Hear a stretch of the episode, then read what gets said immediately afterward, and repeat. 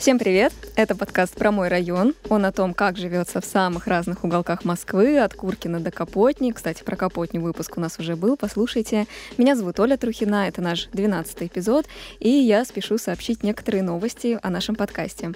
Ну, во-первых, у нас новая ведущая Настя Масляева. Всем привет! Привет-привет! Во-вторых, по всем канонам, ну, на самом деле нет, представив новую ведущую, мы сообщаем, что этим выпуском мы завершим наш первый сезон и вернемся с новыми выпусками уже в сентябре. Глобально у нас ничего не поменяется, мы все так же будем погружаться в особенности разных уголков Москвы, периодически записывать спецэпизоды, ну и расширять свои знания за пределами Садового кольца. Давай тогда про этот эпизод поговорим, ведь он у нас особый, mm-hmm. потому что это не просто про Москву или про какой-то отдельный ее район, это про новую Москву. А сегодня разбираемся, что это такие за территории и как там сейчас обстоят дела. Ну, поехали. Верить или нет, но Новая Москва с нами уже целых 10 лет. И 1 июля у нее был день рождения. Как трогательно. Первая круглая дата. А знаете, до сих пор очень много людей не верят, да, что Новая Москва — это... Вообще Москва. Во- вообще Москва. Это какая-то абсолютно терра инкогнита для всех. Кстати, помнишь тот момент, когда узнала, а, что Москва будет еще расширяться? Ты знаешь, я не то чтобы прям следила за тем, как расширяется Москва, все таки дело было давно, 10 лет назад. Но что я точно помню, так это то, сколько скепсиса было относительно вот этого присоединения. И я помню, очень много извительных шуточек было по этому поводу. Кто-то называл Москву, новую Москву, простите, аппендиксом каким-то, да, отростком. Я действительно помню это вот такие обидные очень слова. Ну, границы Москвы действительно стали, эм, ну, оригинальными, что ли. Во-первых, сама площадь площадь города увеличилась почти в два с половиной раза. Это не да, шутка. прилично. Ну и, во-вторых, Москва теперь соседствует с Калужской областью в обход Подмосковья. Э, ну и, в-третьих, форма города ведь изменилась, да? Согласись, она сейчас непривычная нам овальная, а скорее ну, какой-то форме замочной скважины, я думаю, ну что-то такое с вот этой юбочкой. А ведь еще из-за этого сместился центр города, потому что если смотреть геометрически, географически и учитывать, э, ну, допустим, такие территории, как Зеленоград, то теперь центр Москвы будет находиться не в Кремле и не на Красной площади, а в поселке Радиоцентр. Да, да, да, примерно в 10 километрах от МКАД он находится. Так что если вы живете где-то рядом, можете смело говорить, что вы живете в центре города. А если вам кто-то будет говорить, что он живет на Таганке, можете сказать, ой, ну вы в какую-то даль забрались. Переезжайте там поближе к центру, что ли. По поводу вообще появления новой Москвы в нашей жизни есть э, два основополагающих вопроса. Первый, что это вообще такое было, Второе, зачем это было? Ну, отвечая на вопрос, что это было, логический ответ — это было расширение города. Тогда юго-западная часть Московской области, а именно земли, которые относились к тогдашним э, Нарафаминскому, Ленинскому и Подольскому районам, тогда они назывались районами, отошли к Москве. И на этой территории возникло два новых административных округа Москвы. Ну, мы знаем, что Москва делится на округа, есть западный, восточный округ. И вот на новых землях появилось два таких округа. Первый — Новомосковский, сокращенно НАО, он ближе к МКАДу находится. Второй округ, Троицкий, ТАО, он находится, получается, ближе к Калужской области. ТАО и НАО, вместе они Тинао. Вот такая милая аббревиатура, немножечко громоздкая, но если называть новую Москву именно официальным языком, то чаще вы встретите именно ее. Тинао, Троицкий и Новомосковский административные округа. Далее, зачем это было нужно? Очень важный вопрос. Почему Москва стала расширяться не по кругу равномерно, а вот именно в том юго-западном направлении?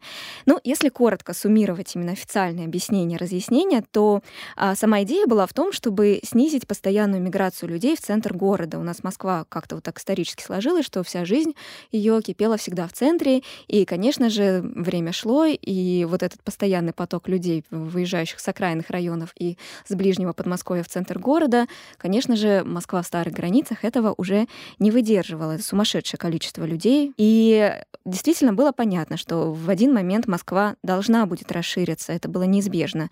Но, опять же, вопрос, за счет каких земель? Понятное дело, что это было бы за счет Подмосковья, но именно какого Подмосковья? Учитывая, что много где в Московской области уже было построено жилье а, или были выкуплены земли под застройку. Ну и люди, которые принимали решение расширять город, стали смотреть и увидели, что юго-западное направление области еще не так застроено, не так плотно застроено. И вот как раз на этом кусочке можно было бы построить районы ну, скажем так, по новым урбанистическим принципам. То есть строить там не только жилье, квартиры и так далее, но и необходимую социалку, а главное создавать рабочие места, чтобы люди поменьше выезжали в исторический центр и почаще, побольше находились рядом со своим домом, работали рядом с домом, учились рядом с домом, развлекались рядом с домом. Вот такая вот высокая во всех смыслах идея. В этом плане Новую Москву еще принято сравнивать с аналогичным проектом в Париже, с так называемым Большим Парижем. Да-да, часто можно встретить такие аналогии. А этот э, проект в Париже возник чуть раньше, но тоже плюс-минус по тем же причинам, чтобы поменьше людей парижан ехали из окраин или из пригорода в центр города. А, там, правда, проект развивается немножечко по другой логике, потому что там именно развивают агломерацию, то есть пригороды остались пригородами, Париж остался Парижем. Но это я говорю к тому, что проблема вот этой маятниковой миграции, когда куча людей едут в центр города, она актуальна не только для Москвы, а для многих мегаполисов, и каждый большой мегаполис решает эту проблему по-своему. Ну да, как мы выяснили, Новая Москва большая, Новая Москва разная. Есть условная коммунарка, которая находится очень близко к МКАД. Это примерно на одном поясе с э, Бутово и Солнцево. А есть Троицк, до которого без пробок от МКАДа ехать полчаса. Есть деревеньки на границе с Калужской областью, а есть вполне добротные коттеджи, а, современные жилые кварталы, свечки, таунхаусы. В общем, чего только нет. Ой, не говори. Некоторые уголки Новой Москвы на самом деле заслуживают отдельных рассказов. Согласна. отдельных эпизодов. Угу. Что это вообще такое? Что это за территории? Что в них происходит? Что тут строят? Как тут живут те, кто а, жил здесь и до того, как Новая Москва стала Москвой? А как здесь э, живут те, кто переехал сюда недавно? Мы для этого выпуска с тобой совершили такой экспресс-тур по Новой Москве. Да. И еще попросили жителей этих территорий поделиться с нами в аудиосообщениях о своих впечатлениях о жизни здесь. Большое им за это спасибо. Мы с Настей встретились в центре Москвы, на Пушкинской, и собираемся поехать в Новую Москву, как будто бы в командировку. Ты, Настя, была в Новой Москве раньше? Я не была до этого дня в Новой Москве, но сейчас побуду. Ты, мне кажется, ждешь э, просто неистово. Я, кстати, несколько раз была в Новой Москве, но всегда доезжала туда на машине. И это было очень долго. Сегодня я туда доеду на метро, и я думаю, что будет очень интересно. Мы с тобой поделимся потому что я поеду по желтой ветке в сторону Рассказовки и Переделкина, то есть в поселение Внуковское. А я поеду, соответственно, по красной ветке в сторону Коммунарки. Ну что ж, я желаю тебе удачи. Это будет долгое путешествие, но мы его выдержим, и я действительно думаю, что будет интересно. Взаимно, Оля. По поводу метро, давай поясним из студии, что, что здесь сейчас в Новой Москве построено из, из подземки. Ага. Ну, во-первых, здесь уже проложена частично Солнцевская линия метро «Желтая». Это станции Говорова и Рассказовка. И она продлится еще вплоть до аэропорта Внуково. Во-вторых, есть еще Сокольническая ветка, красная. Это станции Румянцева, Саларева, Филатов Луг, Прокшина, Ольховая, Коммунарка. Это все вот за 10 лет уже было построено. И еще ее будут продлевать, эту ветку, примерно в сторону Бутова. В-третьих, в перспективе планируют тянуть еще ветку и до Троицка, вот до того самого, до которого сейчас можно добраться там только на машине или на автобусе. Троицкая линия метро пойдет от МЦК и ну, до самого Троицка. На ней будет 17 станций, но, конечно, ждать ее придется подольше. Планируют ее закончить где-то в 2026 году. Но перспектива ее появления уже радует. Ну что же, прежде чем продолжить наше большое путешествие из старой Москвы в новую, хочется немного остановиться на некоторых местных особенностях. Например, бесполезно искать в Новой Москве районы, Конечно, так говорят, но вообще правильно говорить не районы в Новой Москве, а поселения Новой Москвы. Да-да, всего поселений в Новой Москве 21. Если совсем уж дотошно, то еще говорят 19 поселений, два городских округа, но это уже такие детали. А, как правило, эти поселения довольно большие по площади, они гораздо больше, чем стандартные московские районы, ну, за некоторым исключением. И в основном это объединение прежних деревень, поселков, рабочих поселков, хотя в иных случаях поселения Новой Москвы возникали на месте целых подмосковных городов. Ну вот самый такой известный пример — это Наукоград-Троицк, наш известный интереснейший, город физиков. Мы о нем говорили уже несколько выпусков назад, когда обсуждали самые недооцененные районы Москвы. Вот Троицк туда вошел. Про Троицк следует знать, что сам по себе этот город уже сформированный, компактный, и в целом он напоминает, как мне кажется, такой спокойный московский район, уже сформировавшийся со своей инфраструктурой, со своей идентичностью, со своим лицом. А поэтому, если вы не готовы к взрыву нового урбанизма, который сейчас происходит в Новой Москве повсеместно, то Троицк, конечно же, станет для вас one love. Доброго всем дня. Меня зовут Тимофей Пушков. Я живу в Наукограде Троицке с самого рождения.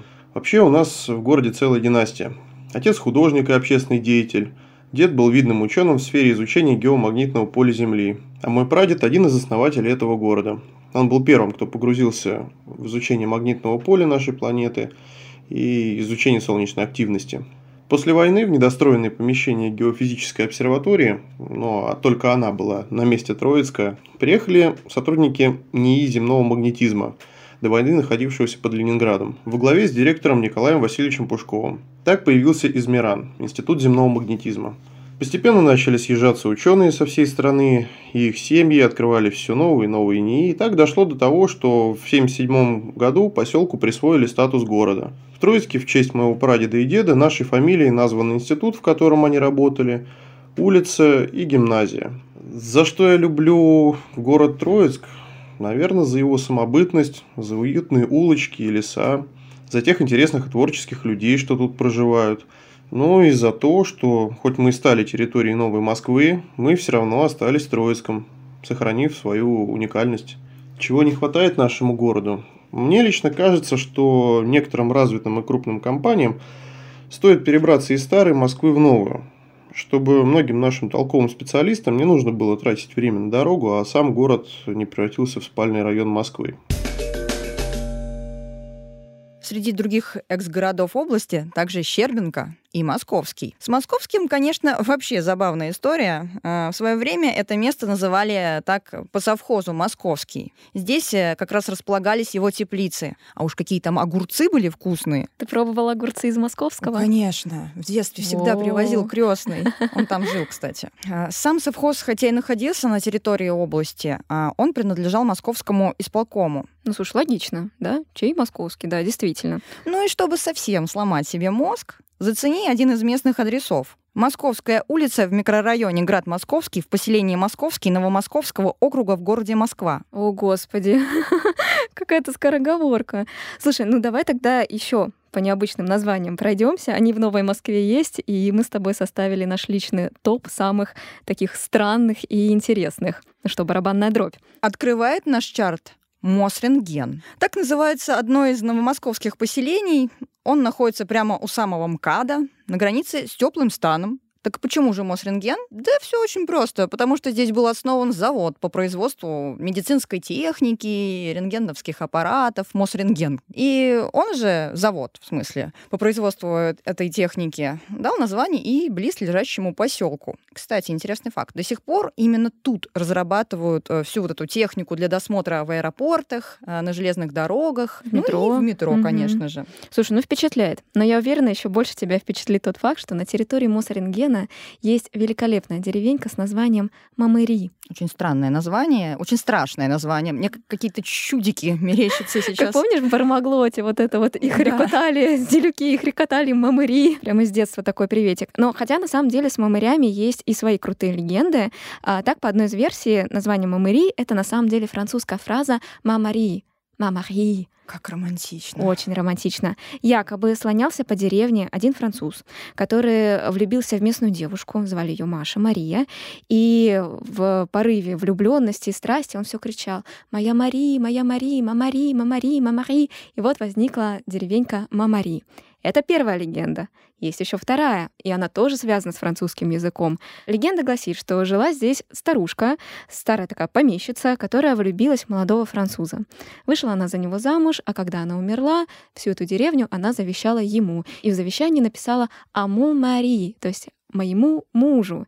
Так и возникло название деревни, но необразованные крестьяне все равно вот эту фразу «Mon mari» Перековеркали до мамырей. Вот такая вот грустная, но очень забавная история. Хотя, конечно, да, оговорюсь, это легенды. Есть и более реальные версии. Более реальная версия гласит, что Мамырь — это просто древнерусское мужское прозвище, от него пошла деревня, но, согласись, это уже не так интересно. Вообще не интересно.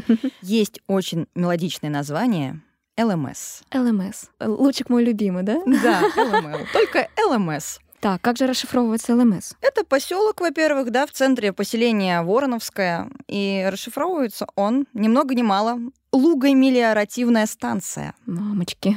Это, иными словами, улучшение луговых посевов. Лугомелиорация.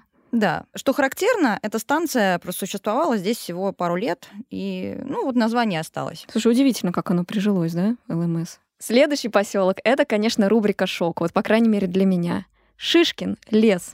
Это же самая вкусная вода. Она находится в Новой Москве, вернее, поселок Шишкин-Лес находится в Новой Москве. Клянусь, я каждый раз, когда видела эту воду на прилавках, я правда думала, что это просто какое-то абстрактное название. Я даже подумать не могла, что это московская вода, новомосковская, вернее. А я думала, что это где-то течет в горах Архиза. А вот нет, это оказывается наша.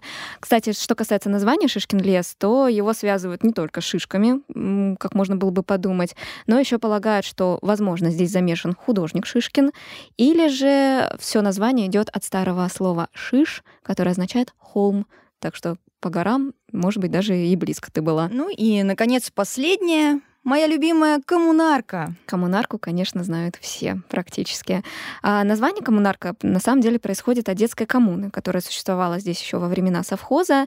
Вообще коммунарами называют членов коммуны. Ну а, собственно, если член коммуны женщина, то она коммунарка. Вот, выбрали такое название, ну, наверное, оно более мелодичное.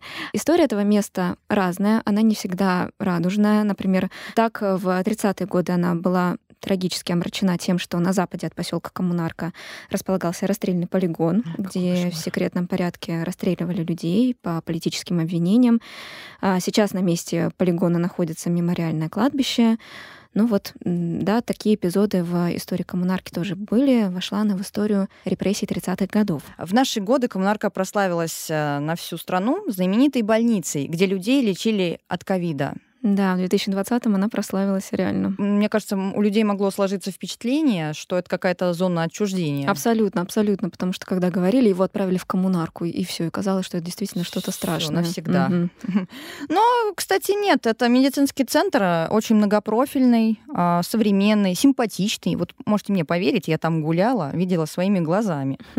И, кстати, не так давно э, в его составе открыли большой перинатальный центр. Ну, то есть там рождается жизнь. Все-таки рождается. И в ковид рождалась жизнь, потому что врачи спасали. И спасибо им, скажем, лишний раз. Да. И теперь открыли перинатальный центр.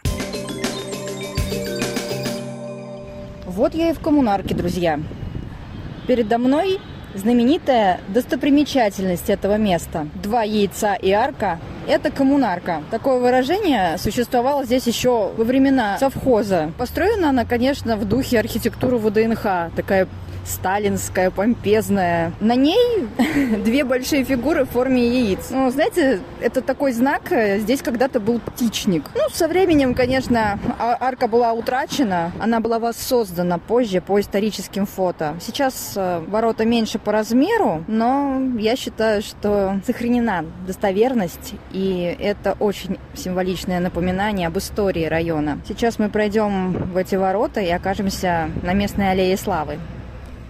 Первым на аллее славы мне встретился стенд, посвященный Александре Никитишне Монаховой. Она была руководителем совхоза. Говорят, очень суровая и непростая женщина была. Но зато руководитель эффективный. Кстати, в коммунарке ей посвятили целую центральную улицу.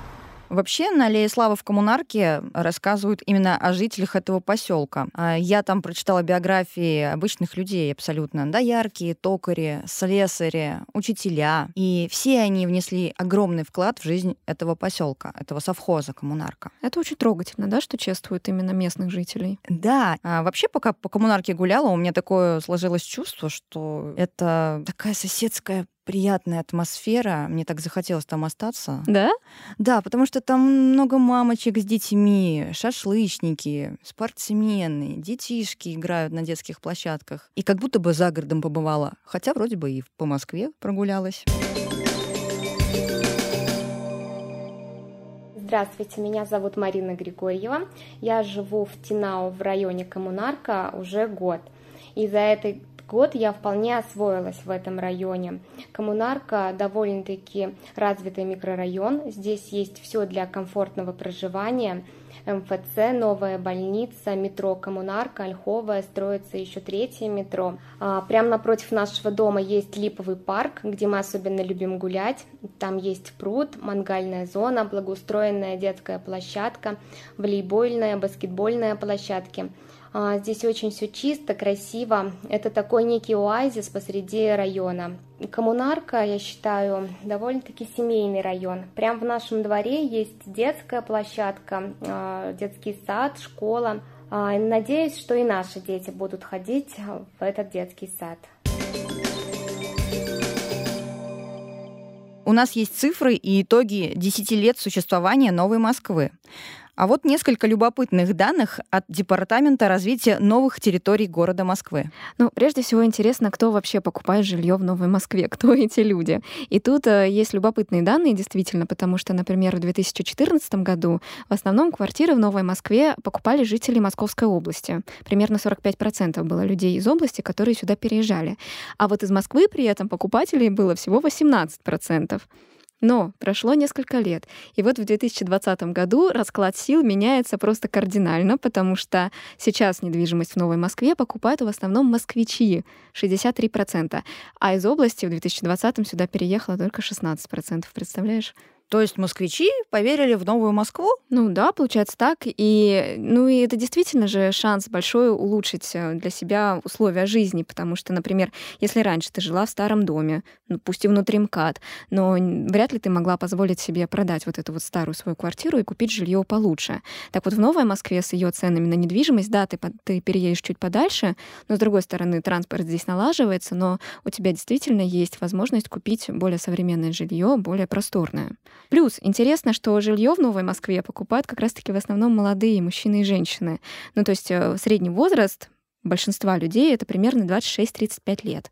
Ну, примерно наша с тобой возрастная категория. Ну, вот как раз мои друзья, там мы купили квартиру, скоро поженятся. У них во дворе уже есть детский сад, школа, благоустроенные спортивные детские площадки. Да, ведь в Новой Москве действительно, вот ты сказала про школы, и здесь они ну, просто бомбически строятся. Тут э, у них архитектура очень крутая, внутренние возможности, то есть это и лаборатории, IT-полигоны, кабинеты робототехники, такие проекты, которые в нашем детстве, мне кажется, нам и не снились. А я, когда гуляла по коммунарке, видела школу, э, которая специально вот построили полукругом, чтобы не срубать на ее территории столетний дуб. И одна из стен школы вот специально выстроена полукругом, и она как бы обходит этот старый взрослый дуб. И я считаю, что это отличный пример для школьников, которые там будут учиться, как беречь природу и сохранить экологию. И ведь еще же здесь э, в Новой Москве находится раскрученная школа-пансион Летова, частная школа, да, да, в которую берут после экзаменов, но если ваш ребенок сдаст экзамены хорошо,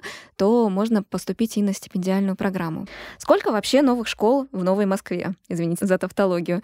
Не так давно отчитались о том, что за 10 лет тут было построено примерно 70 садиков и 30 школ. Ничего себе, продуктивно. Да, а к 2035 году планируются еще более сумасшедшие цифры. Планируется, что здесь будет уже 170 школ и 320 садиков. Где же это все строить? На самом деле строить есть где, и я уверена, что жители Новой Москвы с нетерпением ждут, когда будут построены новые школы, потому что так как здесь много семей, таких учреждений в недостатке быть не должно. Всем привет, меня зовут Ольга Сютина. Я живу в городском округе Щербинка уже 8 лет. А, за что я люблю а, городской округ наш. Здесь достаточно а, много зелени, езди погулять с детьми очень тихо. Пока что не хватает, наверное, для меня это вот единственная школа, которая у нас сейчас вот в Барышах. Сейчас у нас строится новый корпус, да, мы его ждем. Вот уже туда непосредственно дети пойдут. Еще хотелось бы, наверное, одного детского садика. Что еще волнует и беспокоит жителей Новой Москвы? Этим летом свежие данные по Новой Москве предоставил в. Так вот, э, согласно их опросу, топ тревог в новомосквичей, он следующий. Ну, во-первых, мигранты. Особо не буду разглагольствовать на эту тему. Жилье здесь дешевле, чем в старой Москве, поэтому все понятно. Далее, Трудоустройство. Мы в начале выпуска говорили о том, что высокая идея Новой Москвы была в том, чтобы люди здесь не только жили, но и работали. Но с рабочими местами пока, видимо, загвоздка, хотя по плановым показателям к 2035 году в Новой Москве должны создать около миллиона рабочих мест. Все впереди? Да, этих цифр планируют э, добиваться за счет того, что будут строить бизнес-парки. Уже есть бизнес-парк в Румянцево, также строится бизнес-квартал в Прокшино. А еще, по данным все того же Департамента развития новых территорий, в Тинау будут располагаться производственные объекты, ну, то есть производство. Там что-то будет реорганизовано, что-то будет строиться с нуля. Ну, в общем, будут и такие рабочие места тоже. Уверена, что люди из старой Москвы будут ездить в новую Москву на работу. Ну, кстати, было бы интересно.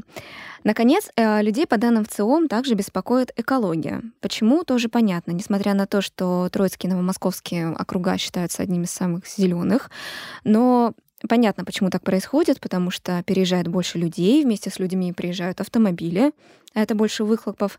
Ну и надо понимать, что новая Москва сейчас строится в том числе и там, где в свое время было очень много лесов. Естественно, как и в остальной Москве, в Новой Москве тоже развернулось благоустройство. Причем совсем свежие парки сделаны с акцентом на все экологичное и природное. Например, вот в Филимонтковском недавно сделали парк Марьина. Дорогие друзья, давайте не будем путать с районом Москвы. Все сложно. Старой Москвы, я имею в виду. А, и этот парк в стиле эдакой фермы. Там практически все сделано из дерева. Ну, очень стильно. Еще из свежих новых парков есть очень красивый Говоровский лес. Он находится в Московском.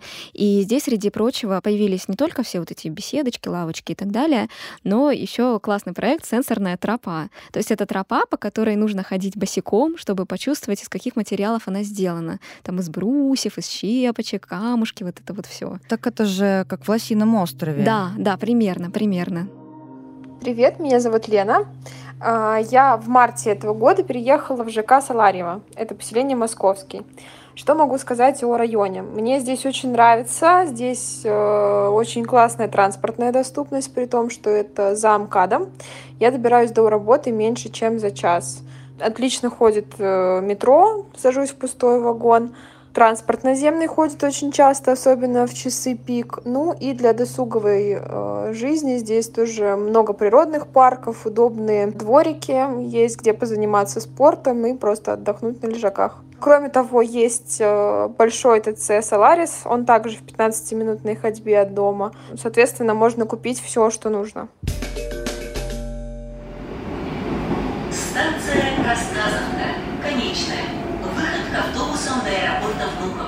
Я приехала, наверное, в один из самых литературных уголков Москвы, во всяком случае, новой Москвы. Я чуть позже дойду до знаменитого поселка писателей, до Переделкина. А пока я в Рассказовке, где на самом деле тоже довольно активно эксплуатирую тему с литературой, с писателями. Ну, помимо названия Рассказовка, тут сама станция метро сделана так, как будто это какая-то библиотека. Ну, такой у нее дизайн. Рядом со станцией метро есть памятник абстрактному писателю, совмещенный с памятником строителю метро. Окрестные улицы названы тоже в честь писателей. Это улица Анны Ахматовой, Корнея Чуковского, Булата Акуджавы и так далее, так далее. Ну и парк Рассказовка, в котором я сейчас нахожусь, тоже меня встретил портретом Анны Ахматовой. В общем, литературных отсылок тут действительно очень много. Соседство с Переделкино, похоже, дает о себе знать.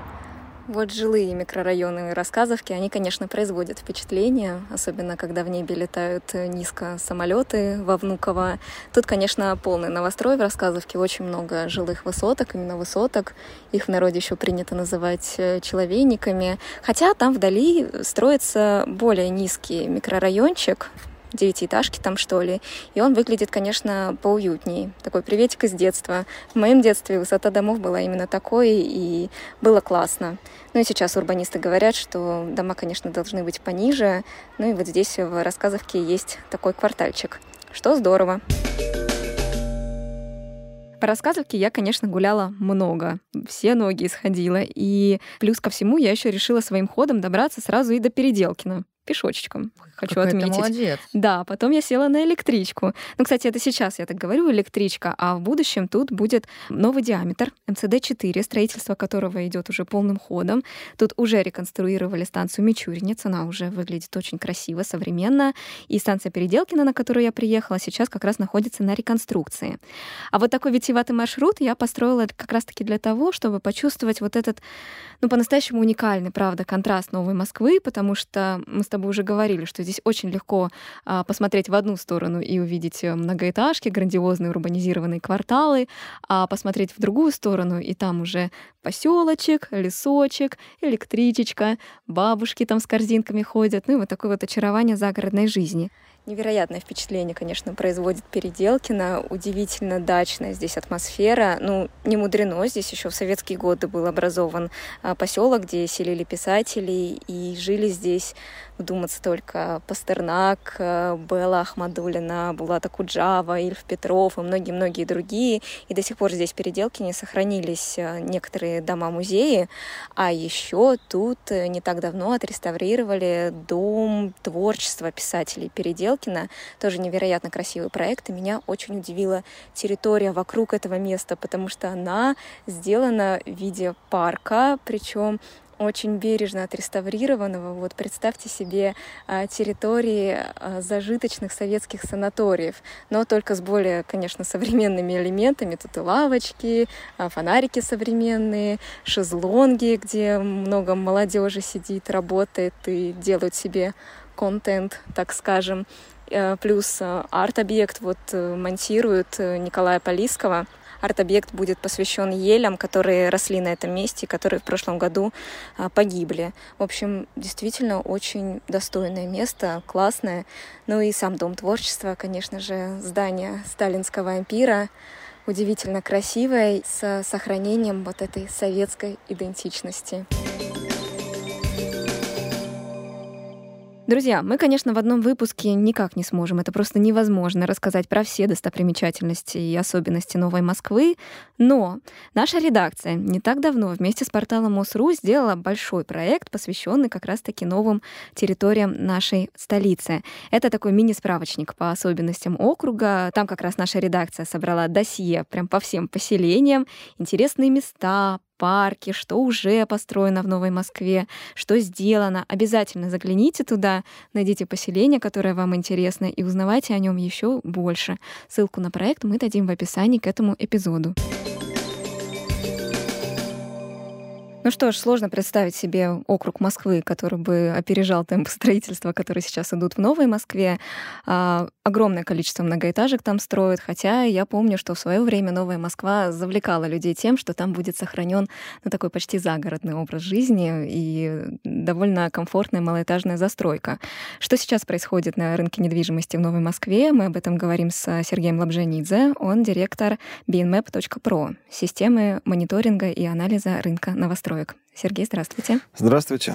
Сергей, ну как, как дела обстоят в Новой Москве с недвижимостью? Как бы вы Новая Москва это вообще отличный пример, когда целенаправленное развитие территорий а, позволяет увеличить поток а, денежных средств от реализации жилья на этих новых территорий примерно раза в два с половиной. Новая Москва начиналась с ценника 95 тысяч рублей за квадратный метр, а сейчас это 230 тысяч за квадратный метр. И все это на фоне активного развития, в первую очередь, транспортной инфраструктуры, потому что все же это в большей степени такой пока что спальный район, куда люди быстро могут добраться, поспать, как-то какими-то активностями провести выходные, но точки приложения труда, за некоторым исключением, который там, разумеется, тоже развивается, все еще остается в границах старой Москвы. Хотя надо сказать, что офисные центры построенные в Новой Москве, и какая-то торговля, обещают делать промышленность, но объективно основная денежная масса, конечно, формируется жилой застройкой. На темпы прироста опережали темпы прироста старой Москвы, и надо отдельно отметить, что рынок новостроек Новой Москвы устроен специфическим образом. Во-первых, если мы говорим про разные классы жилья, то Новая Москва — это в первую очередь комфорт-класс. Еще не бизнес, но уже и не стандарт что-то улучшено, какие-то проектные решения улучшены, при этом достаточно плотная посадка, высокая этажность и маленькая нарезка. 5 компаний-девелоперов формируют примерно 80% продаж всей Новой Москвы. Второе, комфорт-класс во всей старой Москве и Новой Москве, то есть в Большой Москве, он весь мигрировал в Новую Москву. в первую очередь, если вы хотите что-то из комфорт-класса, вам нужно обратить внимание на Новую Москву. В-третьих, это небольшая нарезка квартир. Под нарезкой квартир подразумевается площади, отдельных типов квартир. Угу. Если мы берем стандартные типы, как студия, это однокомнатные или односпальные квартиры, потому что лет 7 у нас активно развивается тема с так называемыми европланировками, когда у вас есть объединенная кухня-гостиная и выделенная спальня. Вот много говорят о том, что тут жилье строится по каким-то новым урбанистическим стандартам, по современным архитектурным проектам. Вот э, вы как оцениваете вот такие слова? Слушайте, ну если брать Москву лет 10 назад, когда у вас есть два варианта, или какой-то монолит, кирпич, или э, замечательный P44T или КП Парус, потому что даже панельные конструкции сильно видоизменились. А, например, сейчас главной особенностью любого жилого дома это комфортный подъезд. А что такое комфортный подъезд? Это безбарьерный доступ к лифту. Мама с коляской или человек на коляске должен беспрепятственно попасть в лифт. И главное, это требование к высоте потолка э, на первом этаже. И панельных конструкций таких нет. Поэтому, скорее всего, как вам будут строить? Вам замонолитят первый этаж на 4,20-4,30, а кинут плиту перекрытия и сверху будут собирать уже панели. А добавилось разнообразие планировочных решений. Добавились э, так называемые европланировки и студии добавились. А, добавились новые требования к а, лестничным маршам, к а, площадкам лифтовым, к лифтовому холлу. Он стал больше. И общественных площадей в доме тоже стало больше, они стали комфортнее. Поэтому в целом, да, новый формат точно есть. Что касается урбанистических стандартов с позиции развития среды и благоустройства, тоже нужно сказать, что крупные застройщики, они развивают среду, тоже добавляют такую фишку в своем проекте. С позиции эстетики, да, это все красиво. Ну и плюс, если получается создать безавтомобильные дворы, чтобы они были тихие, придумать э, новые способы утилизации мусора, да, это все в комплексе дает э, определенно другую среду. А малоэтажные есть проекты в Новой Москве? Да, есть, есть их немного, потому что малоэтажка это не очень выгодно, это дороже, это дороже в эксплуатации, это дороже дороже в стройке. Угу. Это может быть не так комфортно в проживании. У вас будет все на котлах двухконтурных. Один котел на отопление на горячую воду. По-другому это не сделать. Эта история пока не особо практикуется. Проекты есть. Проекты были более старые, там, которые еще называли, начинались, когда эти проекты были под Подмосковьем. Были проекты, которые развивались небольшими объемами. Есть э, не очень удачные проекты э, малоэтажного строительства, неудачные с позиции исполнения обязательств застройщиком и с позиции сроков строительства, и с, э, в контексте качества продукта, Это который какие? создан, не буду я сейчас называть, а, вот, но такие есть, поэтому вообще к малоэтажке надо быть внимательней. Таунхаусы? Там, да, все это тоже есть, но это тонет под объемом э, выведенного многоэтажного жилья. Э, если мы смотрим на Новую Москву, то мы понимаем, там есть два административных округа. Есть НАУ, и это наиболее активно развиваемый округ вообще всей Москвы. Вот там происходит основное строительство многоэтажной застройки. А следующий округ — это Э, ТАО, Троицкий административный округ. Там проектов поменьше, там есть достаточно далеко расположенные проекты малоэтажной застройки. Сейчас, конечно, в ТАО больше такого предложения, но нужно быть поаккуратней, все проверять, потому что есть примеры не самого э, ответственного отношения к взятым на себя обязательствам. Ну, то есть со стороны застройщика, получается. Так, ну да, девелопер. Что ж, Сергей, спасибо вам большое.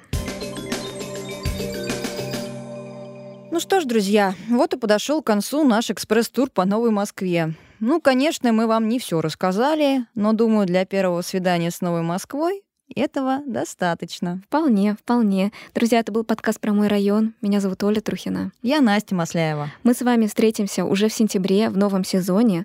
А чтобы не пропустить все наши новые выпуски, особенно после таких долгих каникул, подпишитесь на наши соцсети. Они называются «Про мой район». Легко запомнить.